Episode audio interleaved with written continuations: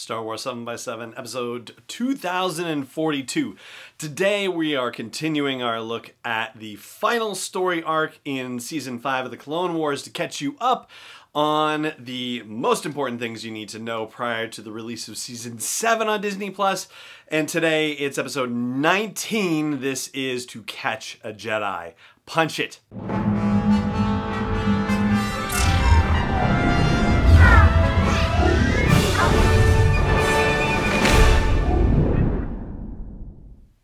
Hey, Rebel Rouser. I'm Allen Voivod, and this is Star Wars 7 by 7 Thank you so much for joining me for this episode. So, here we are. This is the third of four episodes in the final story arc of season 5 of the Clone Wars.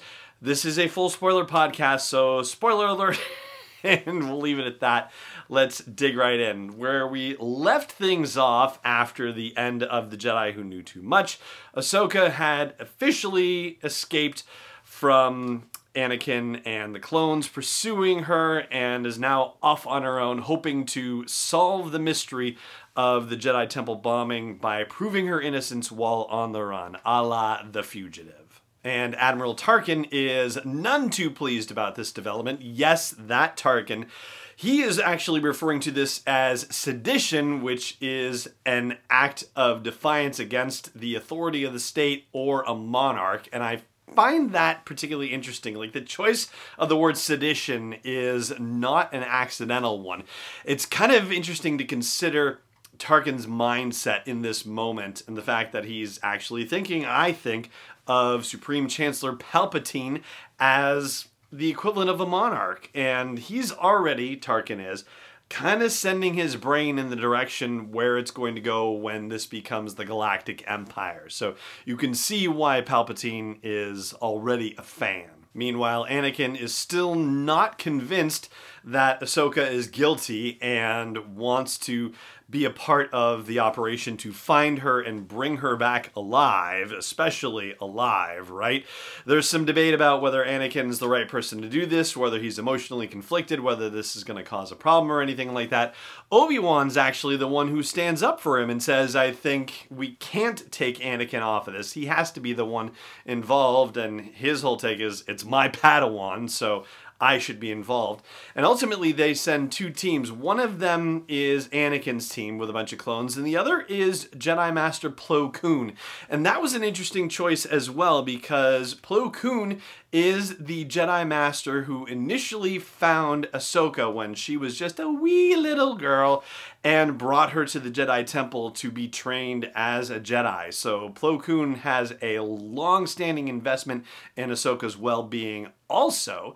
So I liked that that was the choice for the second Jedi General to go on the hunt for Ahsoka. And as for Ahsoka, she's hiding in the lower levels it's kind of interesting also that the levels she's hiding on, or at least the levels that come into play in this episode, are 1312 and 1315. The reason why I say it's kind of interesting is because they're jumping around 1313. 1313 is the level where the Star Wars underworld thing was supposed to happen, whether it was uh, you know some other TV series of old, or they were going to turn it into a video game, or they were doing something with it.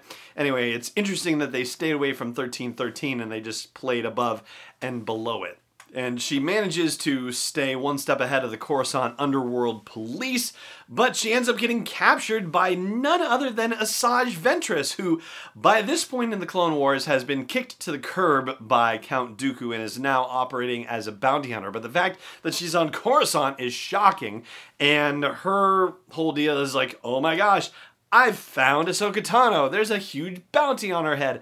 I'm going to turn her in. Ahsoka manages to talk her into a bargain, a deal, if you will. Help me solve this Jedi Temple situation, and I will speak to the Galactic Senate on your behalf and get you a full pardon. So, you know, Ventress still has some baggage from the time when she was working with Dooku, and apparently this is a reasonably attractive offer. I don't know if this, for me, felt like it was enough leverage, basically. I mean, how does Ventress know that Ahsoka has enough juice to be able to make that kind of commitment? Uh, yeah, that one is the only real note out of all of this that just didn't feel right story wise. Like it just, it wasn't enough for me, but you know, that's just me. But for the purposes of the story and our discussion, they agree. And meanwhile, Ahsoka reaches out to Barriss Offee, who initially says, Hey, I'll see what I can find for you. And then later says, Hey, I found a clue. There's a you know facility on level 1315 that might have something you're looking for. And it turns out that there are a whole bunch of explosive nanodroids there. And that's where she gets captured by Anakin and the rest of the clone team. Bad timing. So she's spotted with the nanodroids which makes people think oh, this is her deal, so we caught her with the nanodroids. She must be the one who organized this thing. And Anakin and Plo Koon are still like, ah, I don't know if this feels right, but, you know, the evidence is starting to become almost too much to ignore. It's almost insurmountable at this point. But the reason why Ahsoka actually gets captured is because when they arrive at this facility where the nanobombs are, the nanodroids are, the explosive nanodroids, Ahsoka and Ventress part ways, and then a mysterious attacker subdues Ventress, steals Ventress's mask and cloak and lightsabers, and then attacks Ahsoka. Ahsoka thinks it's Ventress, reneging on their deal because, for all she knows, you're behind the mask and using the sabers, like it's Ventress, and this person isn't talking, so it's not like there's any sort of dead giveaway.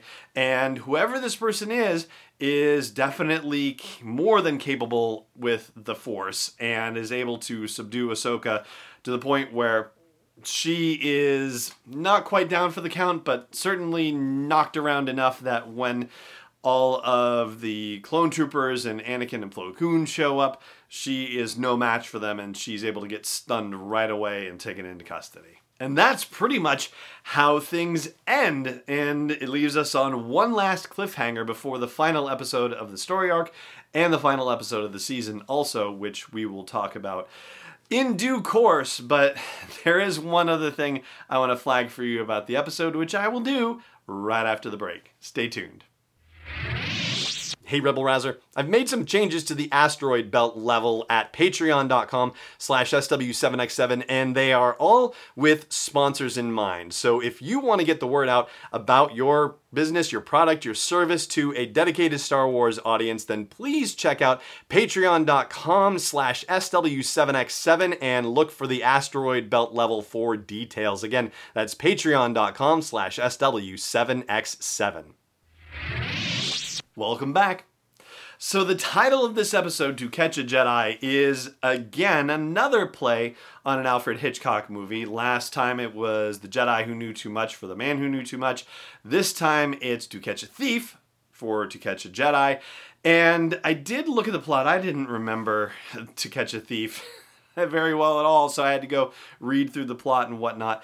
And it turns out, you know, there's nothing really in the episode that lends itself to comparison between the two. So it's not like they were inspired by particular elements of To Catch a Thief and integrated those elements into the episode. It's just that they had some fun with the titles, which is never a bad thing, and it's as far as it goes. So there you go. That is the last little fun fact I will share with you about To Catch a Jedi, and that is going to do it for this episode of the show as well. Thank you so much for joining me for it, as always. And may the Force be with you, wherever in the world you may be. Wars 7 by 7 is not endorsed or sponsored yet by Lucasfilm Limited, Disney, or 20th Century Fox, and is intended for entertainment and information purposes only. Star Wars, the Star Wars logo, all names and pictures of Star Wars characters, vehicles, and any other Star Wars related items are registered trademarks and or copyrights of Lucasfilm Limited or their respective trademark and copyright holders. May the force be with them. All original content is copyright 2020 by Star Wars 7 by 7 We hope you love it.